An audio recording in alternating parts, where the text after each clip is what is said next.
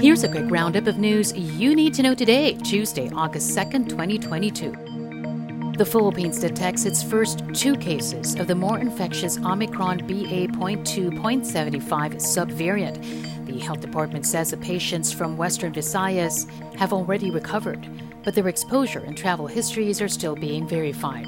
They are among the more than 1,000 additional cases of Omicron subvariants reported by the DOH. Health authorities say COVID cases in the country remain manageable.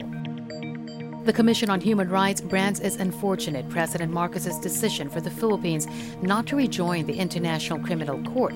CHR Executive Director Jacqueline de Guia hopes Marcos will reconsider his move while also guaranteeing human rights during his term. A group of drug war victims and some lawyers have slammed Marcos's decision.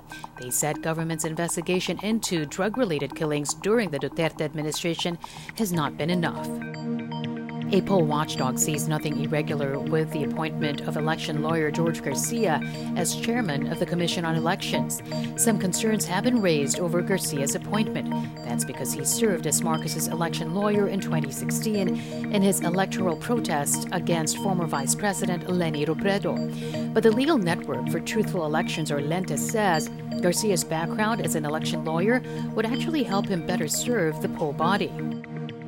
And President Marcos appoints labor leader Alan Tanjusay as Social Welfare Undersecretary. As Undersecretary for Inclusive and Sustainable Peace, Tanjusay will be overseeing the provision of welfare services in conflict hit areas as well as the de radicalization programs for rebel returnees and their families.